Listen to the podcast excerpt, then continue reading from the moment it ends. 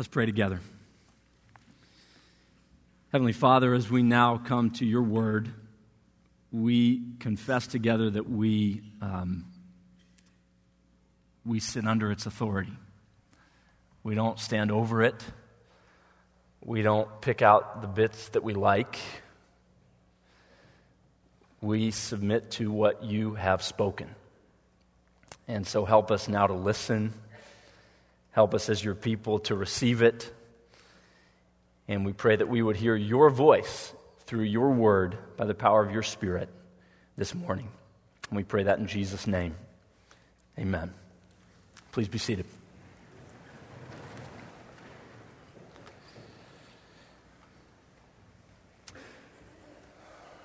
Christians are no different than non Christians at least in some people's minds.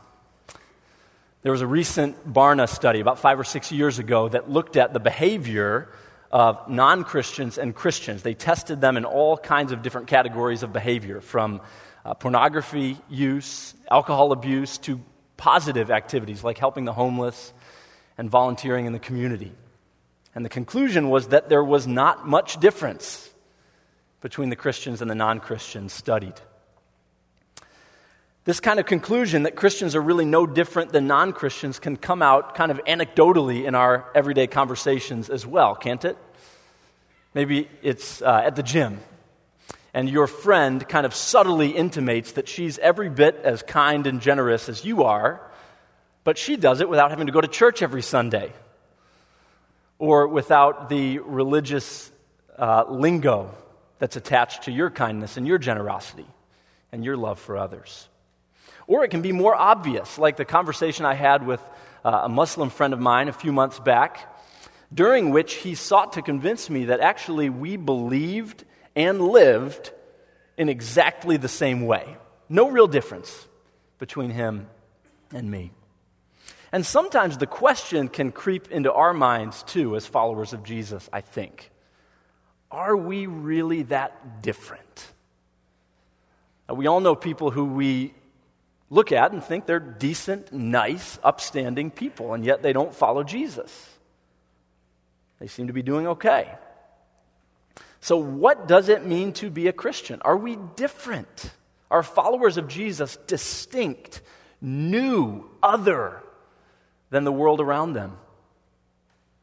Well, Peter, in the passage we have before us this morning, 1 Peter chapter 2, 1 to 12, says, absolutely we are different. For followers of Jesus, according to Peter, everything has changed. We are new, we are distinct, we are different. And so, the question that I think this passage answers beautifully for us this morning is what is it that is different? What is it that is distinct? What is it that is new about us as followers of Jesus Christ in the church?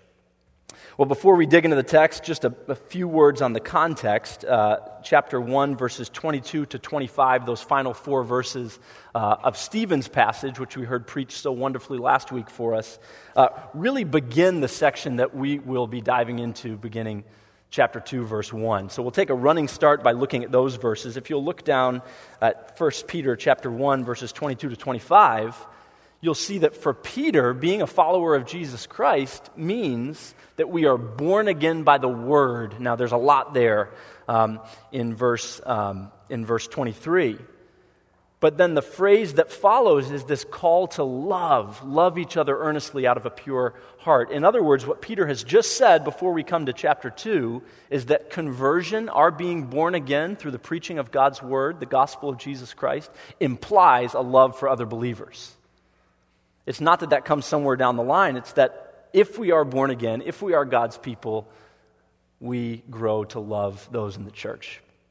But then we come to our passage for this morning. Peter is beginning to show us, starting in chapter 2, verse 1, how we as God's people must be different. And there will be three marks, three radically new distinctives for God's people that Peter shows us in this passage.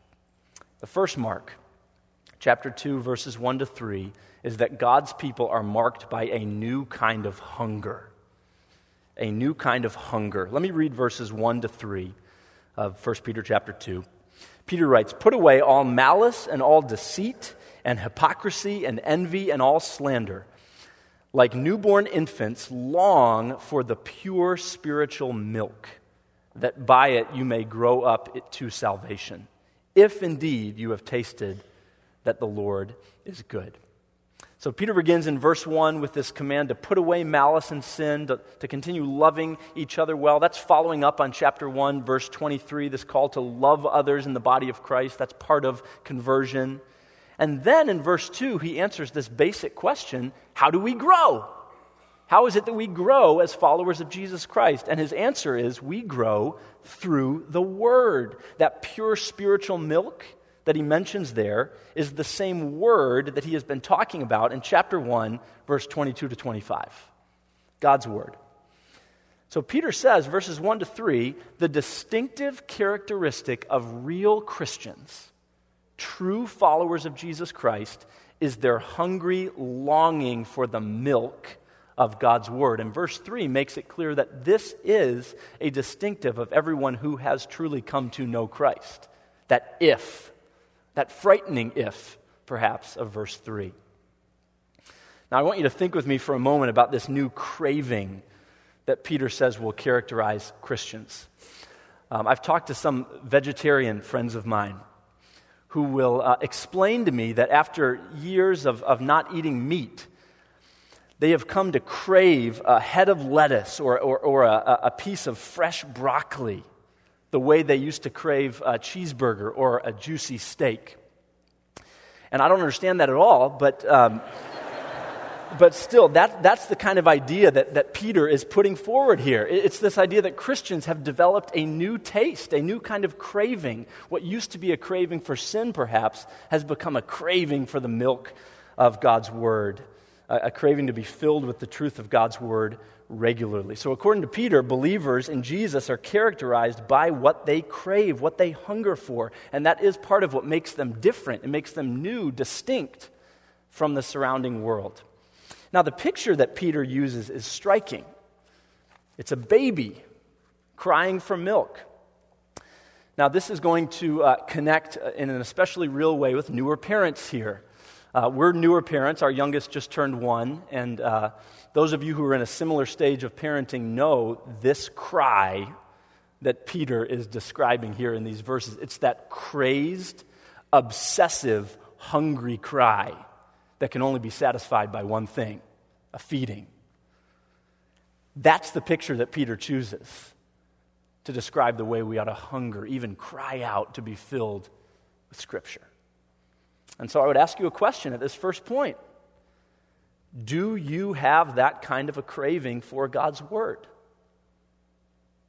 In other words, when you are engaging in personal devotions, and hopefully all of you do spend time in God's Word and in prayer daily, perhaps in the morning or in the evening or sometime during the day, is there a sense not only of this is the right thing to do, but I need this? And let me take it one step further. Are you utterly convinced that that is the primary way in which you will grow. Being saturated with the Word of God daily. More than simply a spiritual discipline, which it is, but also your sustenance. So, this is part of what makes us different. Verses 1 to 3 As followers of Jesus Christ, we are to be characterized by a new hunger for God's Word, long for this pure spiritual milk, and then grow up by it. That's the first mark. The second one is a bit different. So Peter says real Christians, real followers of Jesus Christ are different, they're new, they're distinct because of this new hunger. Secondly, he points to their new identity, a new identity in verses 4 to 10. Now, there are two main pictures here that, that Peter uses. It's a little more of a cognitive point than the first one. The first one is this command, long for uh, Scripture. Now, this is more um, a way that Peter is calling these believers to think about themselves.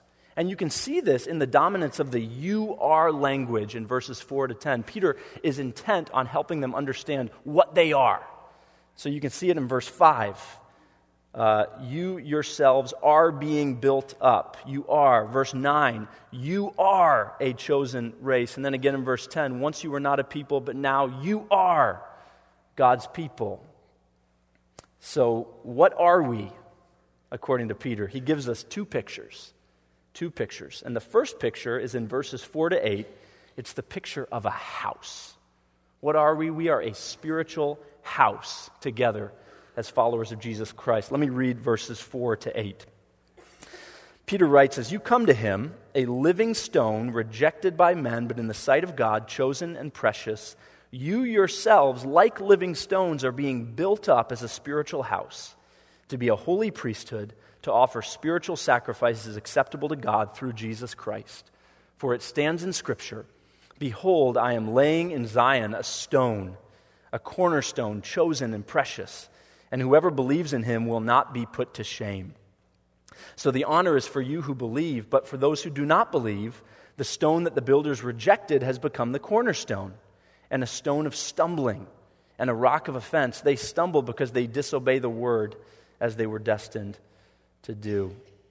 So, what are we? First of all, we are a house. We are living stones being together built up into a house which glorifies God. Now, we'll say more about that holy priesthood language in just a moment because Peter fully develops it in verses 9 to 10. But for now, it's enough to observe that Peter seems to have in mind a picture of a great temple here, uh, where all of the people have a priestly role in engaging in service and worship and sacrifice to God. So, who are we? Living stones being built together into the spiritual house. And then, what are we built on? Peter says we are built on, this is a key point, Jesus himself as the cornerstone of this house. And he gives us all of these Old Testament references. Isaiah 28 16 is the first one. He points to Jesus as the true cornerstone of this house.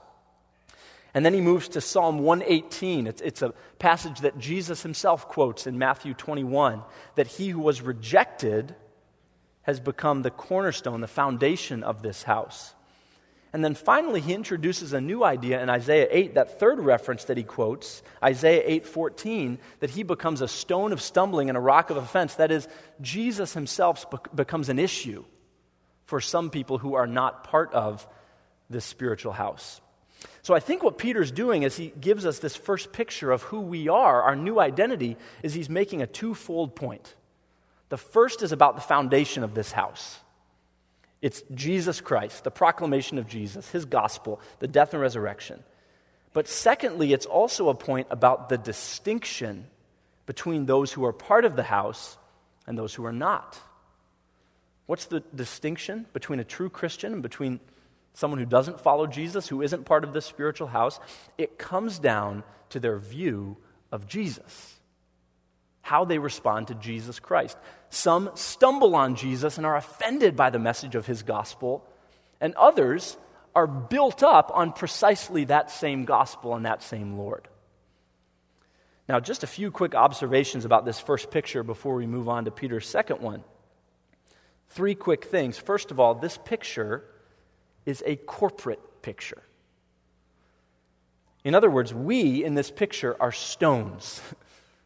We are each stones that have a part in making up the house. We are not pictured here as, as houses all by ourselves. We are part of something when we follow Jesus. Yes, we come to Him in individual faith and repentance and following Him, but we become part of something that's bigger than ourselves. That's Peter's picture of the church here. It's corporate. Number two, it's confessional. It's confessional. It's all about Jesus. Some stumble on him, some are offended by him, others are built up on him. So let me say this. If the way we proclaim Jesus Christ in the world today, in our circles today, does not cause at least some to stumble or be offended, then we may find that we are not actually building on the foundation of the true Jesus and the true biblical gospel. Andy Crouch and Michael Horton wrote a book a few years back called The Church in Emerging Culture. And they said this, uh, used striking language to say it, but I think they're right. They said, if not everybody likes us, that is Christians, if not everybody likes us, and by the way, that's the greatest insecurity for many of us today, that might confirm that we are on the right track. Now, this is exactly where my conversation with my Muslim friend a few months back drastically changed course. You remember I mentioned that in the introduction. And he was explaining to me that we basically believe exactly the same things and live in exactly the same way. And at that point, I had to say, no, that's not right. We don't. We diverge on our view of Jesus Christ. That's where we part ways. It's Jesus we don't both see him as the crucified and risen king in whom alone salvation, uh, human beings can find salvation, forgiveness, eternal life, reconciliation with a holy God. He is the stone, He is our confession. So it's corporate. This is a confessional picture. But then, number three, this involves commitment. You can see the language there in verse 5, end of verse 5 of the offering of spiritual sacrifices to God. That is, we are all part of the worship.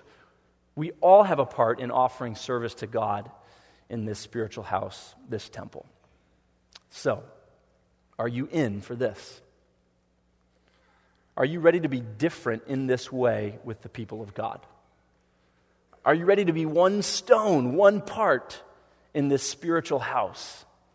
built on Jesus Christ, offering spiritual sacrifices to God. That's the first picture. The second picture then comes in verses 9 to 10.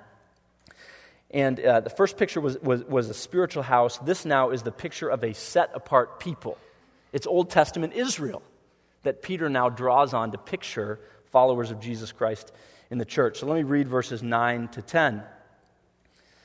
He adds, but you are a chosen race, a royal priesthood, a holy nation, a people for his own possession, that you may proclaim the excellencies of him who called you out of darkness into his marvelous light. Once you were not a people, but now you are God's people. Once you had not received mercy, but now you have received mercy. So Peter is again going back to the Old Testament and he's using language that, that God used to describe Israel, ethnically Jewish people. Turn back for a moment, if you will, to Exodus chapter 19, verses 5 to 6, and I'll give you a moment to turn there. This is the language that Peter draws on to describe the church in this letter. Exodus 19, 5 to 6, and you can hear God's words to the Israelites. He says, Now therefore, if you will indeed obey my voice and keep my covenant, you shall be my treasured possession among all peoples, for the earth is mine. And you shall be to me a kingdom of priests and a holy nation. These are the words that you shall speak to the people of Israel. These are hugely important verses that Peter gives us for connecting our identity of the, as the people of God in the church today with God's people, Israel, in the Old Testament. In other words, Peter is saying very explicitly, we are Israel. We are the expanded people of God. In fact, he'll use the exact same words to describe this predominantly Gentile group of churches spread across Asia Minor that God used to describe his people in the Old Testament. Um, some of you remember singing that kids' song, Father Abraham. I sang it just the other day with my kids. You remember how it goes. Father Abraham had many sons, many sons had Father Abraham. I am one of them, and so are you. So let's just praise the Lord. Now, I'm not sure about the right arm, left arm part, but the rest of its theology is pretty solid. Um, that is true. Peter's saying that song is true. If we are in faith, if we are followers of Jesus Christ, the same language described, uh, can describe us that described God's people in the Old Testament. Abraham is our dad, the Old Testament is our story if we are in Christ. And then he gives us the purpose for this calling. Why are we a chosen race, a royal priesthood, a holy nation, this set apart group of people? Second half of verse 9, that you may proclaim the excellencies of him who called you out of darkness into his marvelous light. Now, again, this is a, a, a, a, phrase, proclaim the excellencies of God, that's rich with Old Testament allusions. We don't have time to get into them now, but let me just say this. What a wonderful way to describe what we are to do weekly in corporate worship. In other words, why do we go to church Sunday after Sunday after Sunday? Well, we go to proclaim the excellencies of the one who called us out of darkness into his marvelous light. It's been such a joy to work for the last uh, year and a half or two years with Dave Bullock. And one of his favorite phrases in, in staff meetings, sometimes when he's ranting a bit about problems in corporate worship, is, is he'll say, Tell me who God is. That's what worship is about. It's about telling each other the excellencies of God proclaiming his excellencies, proclaiming the excellencies of the one who's called us out of darkness into his marvelous light. And let me take that one step further and say, what a Monday morning prayer that would be as you approach the week ahead.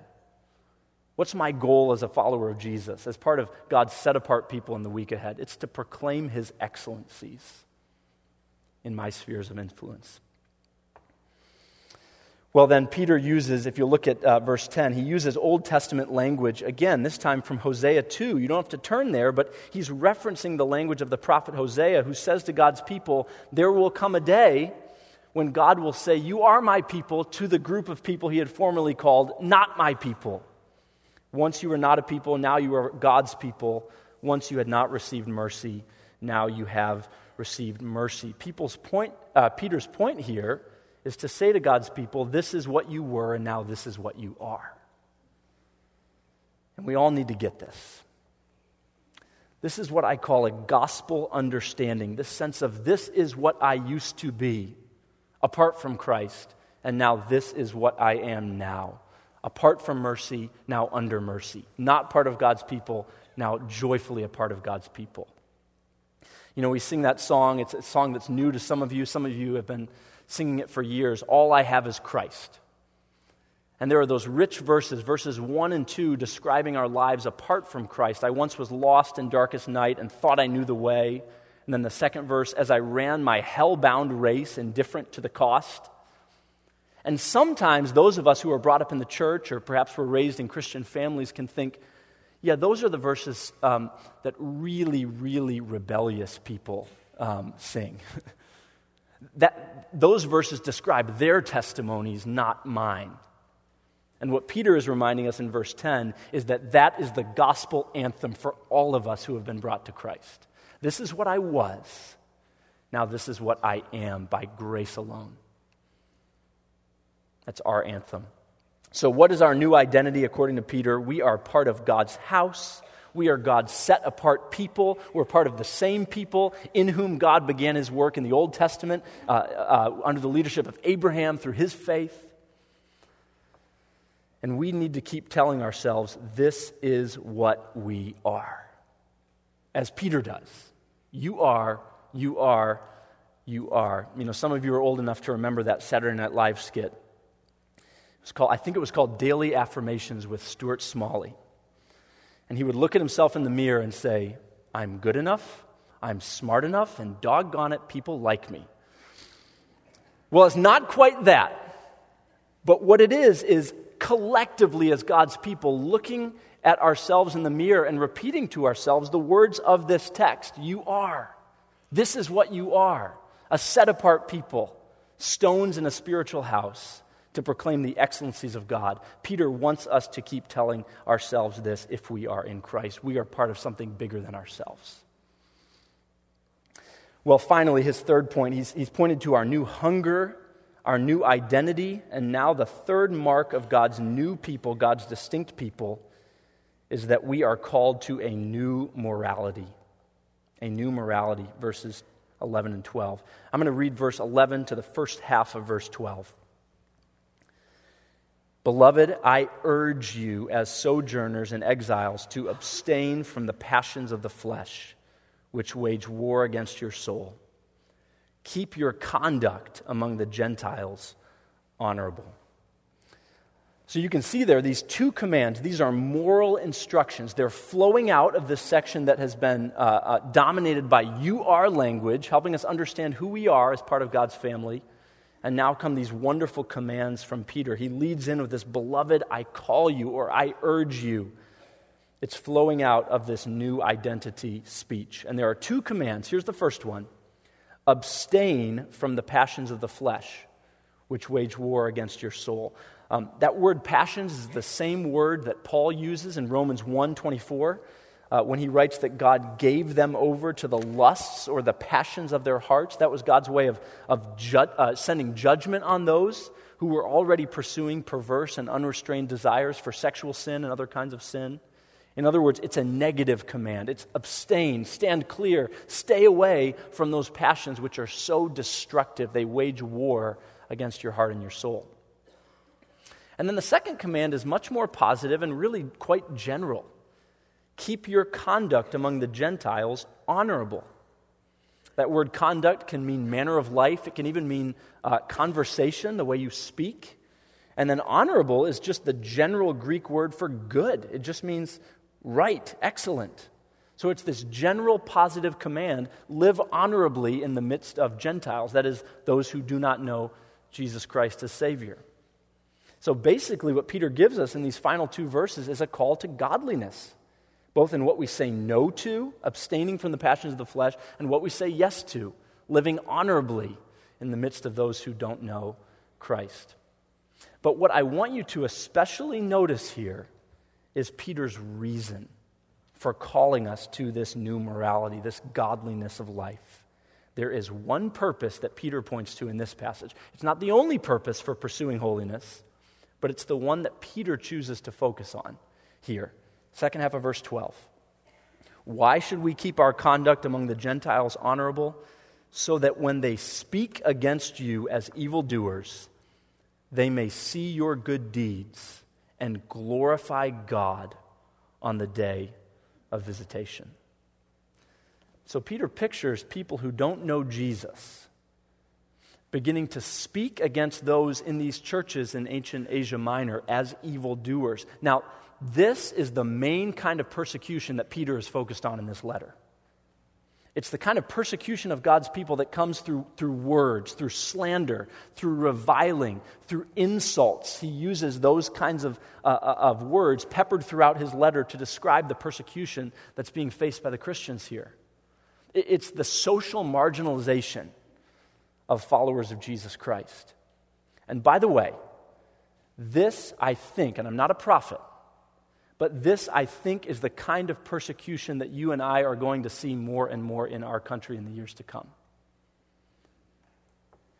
But Peter says, when they speak against you as evildoers, the goal of your godliness of life, the way that you live honorably in their midst, is that they may see your good deeds and glorify God on the day of visitation. So Peter refers to their, their praising God on the final day, the day of judgment, the day of Christ's return. And I do think that this is conversion language here. Some don't. I think Peter's talking about conversion. Literally, that, that these Gentiles, these people who are outside of the church, join God's people and are praising Jesus on the last day, in part because God has used the witness of the Christians' lives around them to point them to Jesus and to back up their gospel message. Uh, my grandfather, my dad's dad, Grandpa, uh, Grandpa Bob, we called him, Robert Nielsen, um, didn't believe in, in he was totally sanctified. He was the closest thing I've ever seen to total sanctification. I don't believe in that either. But he preached a sermon once, I think on this text, and the sermon's title was Sanctification God's bridge across the credibility gap. Sanctification, God's bridge across the credibility gap. I think that's the idea that Peter is putting forward in verse 12. That one thing our godliness of life does is we become more and more Christ like by the power of the Holy Spirit within us if we've put our faith in Christ, is that it builds credibility for our witness with the people around us. Some of you, too, have heard uh, Don Carson, Dr. D.A. Carson from Trinity, tell a story which I think I've heard him tell half a dozen times about a campus minister in, in England who uh, was doing gospel ministry on a campus and was approached by a young student who was an atheist. And the student challenged him, called him a hypocrite, said, You know, you followers of Jesus Christ, you're all the same as, as anybody else. Following Jesus makes no difference in your life whatsoever. And the Christian minister said to this student who was an atheist, Watch me. Watch me. And he invited him to come be his roommate for the year. And amazingly, the, the student who was an atheist took him up on it. By the end of the year, he'd given his life to Christ. In part, largely due to the drastically different, new, distinct life that he saw this Christian living. I think that's the point. Peter is saying that our commitment to holiness, our commitment to godliness, by God's grace, by the power of the Holy Spirit, is for God first, yes, but it's also for the sake of witness to the watching world. Now, I wonder what that motivation would do to our battle against sin in the week ahead. There's all kinds of different motivations I know for, for fighting sin, for pursuing Christ. Um, many of you know I've been the college pastor the last three years, and it's not uncommon for a young man to come to me and say, I, I really think it's time for me to, to begin battling, fighting for sexual purity. And I quickly find out that part of the motivation for that is a new relationship with a young woman whom he really respects. And now it's time to get serious about sexual purity. And that's not a bad reason as long as it's accompanied with a love for Jesus. But I wonder what it would look like if this motivation, this evangelistic motivation, gripped us in the week ahead in our struggle against sin and our pursuit of Christ. Maybe it would look like this prayer God, help me to watch my mouth this week. I know I'm struggling with my words, but help me to do that so that others would see you in me in the week ahead through my kind and encouraging words.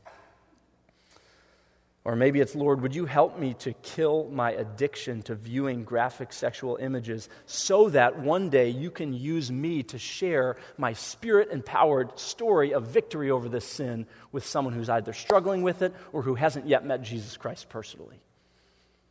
Now, listen, none of us does this perfectly.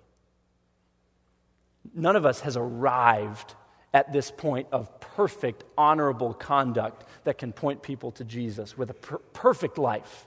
You're not there yet. I'm not there yet.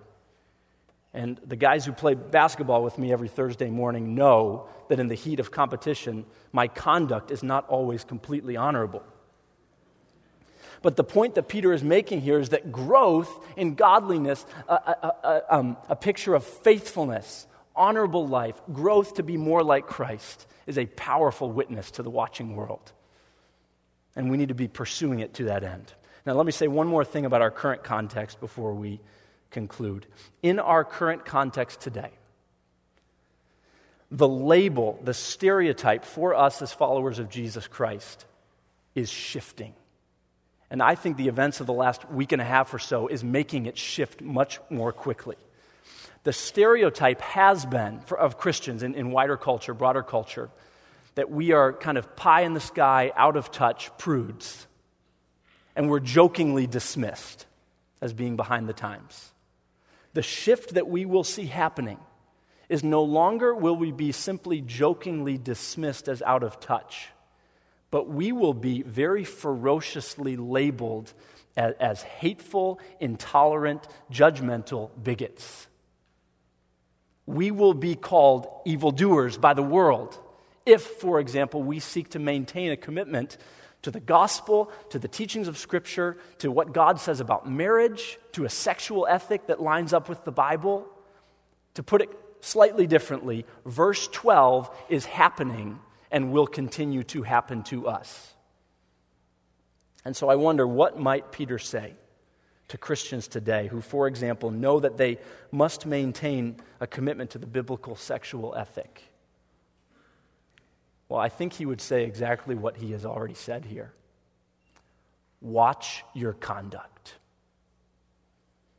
win them over with your love.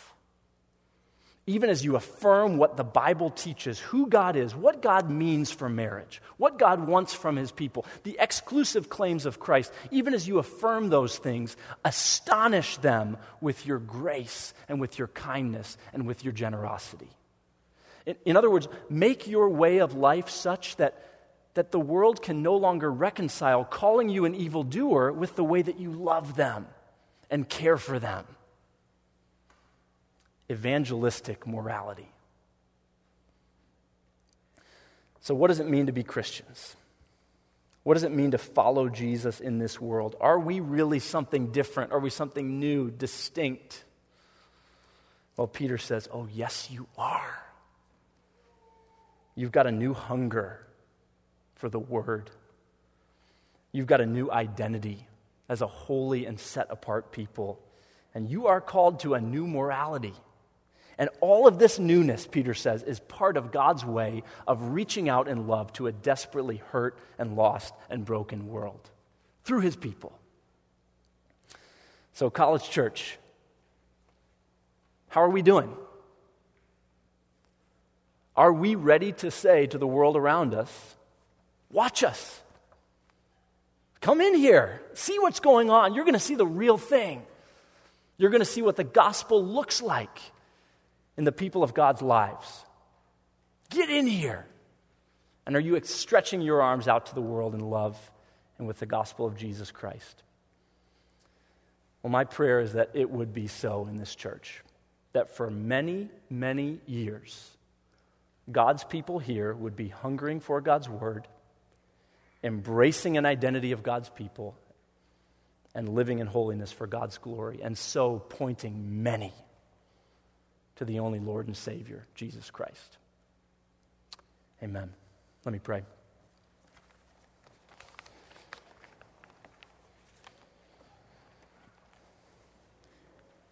Heavenly Father, we're in many ways astounded by the way you speak of us.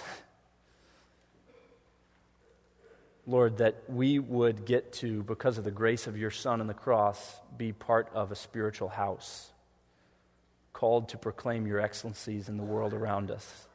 That astonishes us, it ought to humble us. And yet, I pray, Lord, that it would help us to respond, to rise up to live for Jesus, to proclaim his truth, and so to point many to the way of salvation. And so we give ourselves to that call together in Jesus' name. Amen.